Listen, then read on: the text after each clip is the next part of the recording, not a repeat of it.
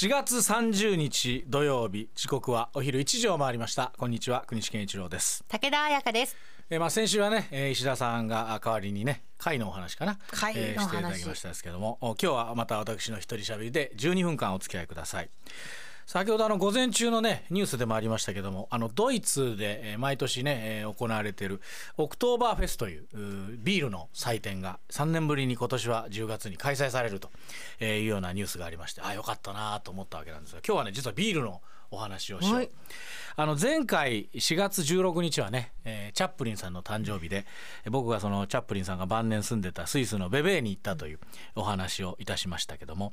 まあそれが大学2年か3年まあどちらかのことだったわけなんですがもう30年前の話ですから、えーご了解いただきたいわけなんですけどで先週実は23日に用意してたお話なんですけどもこれからのお話は。その先週23日は地ビールの日で。日本地ビールの日選考委員会が1999年に制定しまして2000年から実施しております。実は1516年のこの日ドイツのバイエルン王国ビルヘルム4世が発令しましたビール純粋令という、えー例によりましてビールは水とホップとあるいは大麦小麦の麦芽酵母だけが使用できると。ビールの醸造に使用できるということになりまして、まあ、ビールが何であるかが明確に世界で初めて定義された日ということだそうです。でドイツでも1995年からこの日がビールの日になってるそうです。まあ僕はね実は学生の時はあーほとんどお酒が飲めなかったんです。はい、今じゃ多分信じられないと思うんですけど、ですね。でドイツ行った時もビールはもう少ししかあの飲めませんでした、えーでもビアホールにはね、えーよく行きましたけども。ドイツのクラフトビールというのはもう地域ごとにたくさんありまして、えーフランスでいうワインのように皆さん本当によく飲まれます。しかも値段も安かったと記憶してます。まあフランスでもワインは比較的安いんですけどね。でそのクラフトビールなんですけどこの定義にはあー諸説あるんですけど一般的には規模が小さい醸造所がそれぞれの個性を生かして作るビールと、でそれがクラフトビール。クラフトってのは英語でいわゆる職人技ですね、えーその名の通り醸造所の職人の皆さんが自身の技術を集約して作ってると、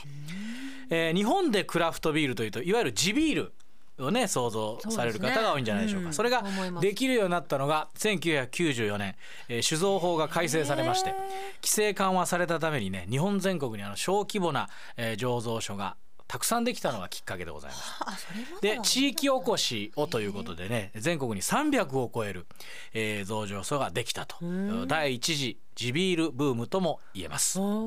まあクラフトビールと地ビールって、まあ、厳密には違うという方もいらっしゃるわけなんです、まあ、いろんな考え方がありますけどね。でも大手ビールメーカーとの違いは大手はとにかく複数の箇所の工場で大量に作って、まあ、どこにいても当たり前のようにこう一定の品質をキープしたビールが味わえる、これが大手のビールの良さでございますけど。一方クラフトビールはあの小規模で、えー大量生産はできないんですがその場に行かないと飲めない、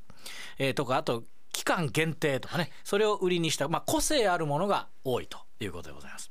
クラフトビールのまあ種類なんですけどもラガーはい。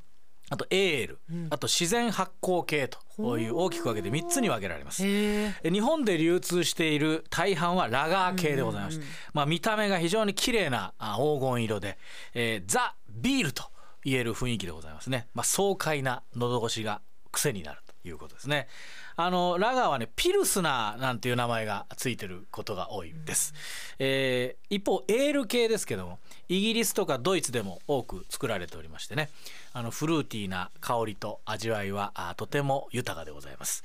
イギリスのペールエールとかあとドイツのおバイツェンなんていう名前も有名なエールビールでございます。もちろんあのドイツとかでもねそのピルスナーとかえーあるいはそのベルギーに多いんですが自然発酵系という、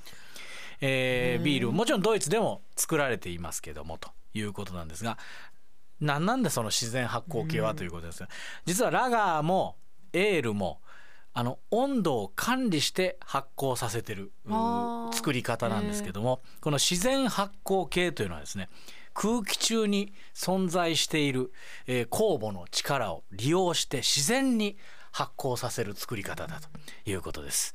えーそれがまあ自然発酵系。あんまり馴染みがないですけどね。ないですね。大体はやはりあのエールとかえーラガーという作り方になります。であのドイツってビールの種類。まあ僕が調べた限りではあとどれぐらいあると思いますか？種類？ビール。もうとにかく地ビールがたくさんあるんですよ。何千とか。何千ですね。はい。はいいや何千かってことですか？何千さらに。さらに。ええ四今パッと思ったの四千とか五千とか。あ正解。ええ5000種類。あります。5000種類。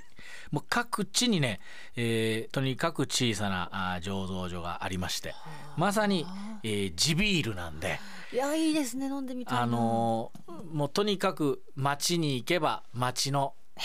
ビールが飲めるとはいいうことで、その飲み歩きするのも最高なので、うん味わいとかも違いますしね。ね。であの、えー地ビールなんですがねちょっと軽いんですよ。はあどっちかというとあの味わいが、はい。だからねグビグビうん何杯もいけちゃうという、うんいわゆるあのね、えー大手のビールのあのシャー爽快のど越しっていうあのガツンとくるね、ありますけども、はい。あれはあれでものすごくいいんだけど軽いから、えー。非常にこう飲みやすいということで。であの各地行くと僕もよく集めましたけどその厚紙であビアマグビアマグ？のあのね、うん。えー陶器でできたはい。ビアマグとかも結構有名でね、はい。あの蓋がついてる、うお土産なんかにもされる方もいらっしゃいますが厚紙でできててあの各ビール会社のマークとか地名とかが入ったあのコースターがねえーいわゆるパブだとか、あーそれからビアホールとか行ったら、はいはい。そのそのその土地土地のビール会社のいわゆるマークが入ったコースターで乗って出てくるわけですさ、ですからそのコースターを集めるのもかなり集めましたね僕も。いろんな個性豊かなあのデザインでね、えー面白かったですけどもね、えーまあ、それを集めるのも思い出になりました。もう今もうどこに行ったか分かりませんけども。はい。で僕がまあ行った町なんですけどもあのボンという、えー前回もうん少しだけしあの紹介しましたけど昔のあの西ドイツの首都だったんですね、えー統一今はベルリンですけどただあのおドイツで一番大きい町がまあベルリン。でその次その次はどこかちょっと今うる覚えですけどねケルンというのがね第3ぐらいに大きな町あのサッカーで有名なねケルンのサッカーってすごい有名なあのところがある。その大聖堂があって有名な町なんですよ。そのケルンっていう町から、えー電車でねおよそ20分。だから岡山と倉敷ぐらいの距離です、そのケルンとボンっていうのは、でもであの空港の名前がケルンボン空港っていうぐらいですから、まあ、非常にこう、えーそれぞれの都市行ったり来たりするっていうね交流のある、えー場所なんですけども、まあ、もちろん西側です。ドイツのね。でそのお非常に僕はねあの岡山に来ても思ったんですけど岡山と雰囲気がよく似てるんですよ。あのまあいわゆる大きすぎずうん。小さすぎず、うんうんうん適度なこう人口だったり、それから建物だったり、えーしかも街中にねライン川っていう大きな川があ流れてていわゆる岡山でいうと旭川と同じような感じの川があ流れています。でその川沿いに、えー町が形成されているということですね。であの当時えーもう首都はベルリンでしたけどもあのドイツがまあ賢いというか日本もこれから今まあ議論されてますがいわゆる東京に今一極集中ですけども、そうじゃなくて政府のある機関を観光庁は京都にねえーあったりしますけどありますね。はい。えーあのそういう意味でベルリンに全て置くんじゃなくてボンにもその政府の機関があ一部残っています。であと国連の機関もおベルリンではなくてドイツにあじゃあボンにあるということで。まあ首都機能をね、えー日本も東京から、あるいは他のところへ岡山、ねえー非常に災害も比較的少なかったりという、その議論ももう先駆けて、えードイツはあーいわゆる一極集中じゃなくていろんなところにというかボンという離れたところに政府の機関を置いてると。いうことですがすごくあの素敵なあー建物がね政府の機関の建物があったり、えーするわけなんですけどもボンというと全くわからないと思いますけどあ実は有名な音楽家の生まれたところでございましてって言われてもわかんないですよね。パッと誰か、音音楽。クラシッククラシックの。当てたら後でビール一杯ご馳走します。えっとねなんだっけ？えっとちょっと出てく全然出てこない。ししえーとえー。難しいですよねそれ。誰誰誰だかな？バッハ。あー！惜しい。ね。バありがとうございます。バッハね。うん。バッハではないんですけど、バッハってちなみにあのドイツ語で小川の意味なんですよ。へえ バッハってバッハじゃなくてベートーベンベートーベンの生まれた地でございますね。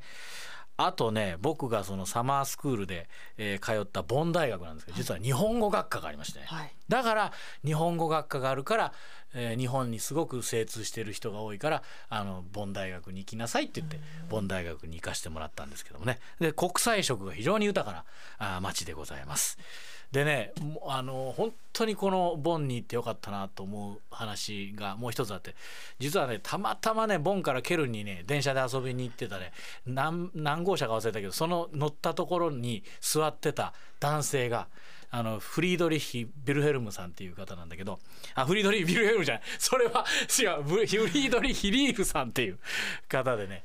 あのケルン放送っていうね、放送局のディレクターをしてる人がね、たまたま僕らあ日本人こうやって言って席空いてるからって「ああのあなたたちは日本人ですか?」って、いきなり言われて、僕の奥さんが日本人だっつってバイオリニストしてる、しかもケルン放送交響楽団で、っていう出会いがあったんですがもうこの続きまた次回していい、はい。あありがとうございます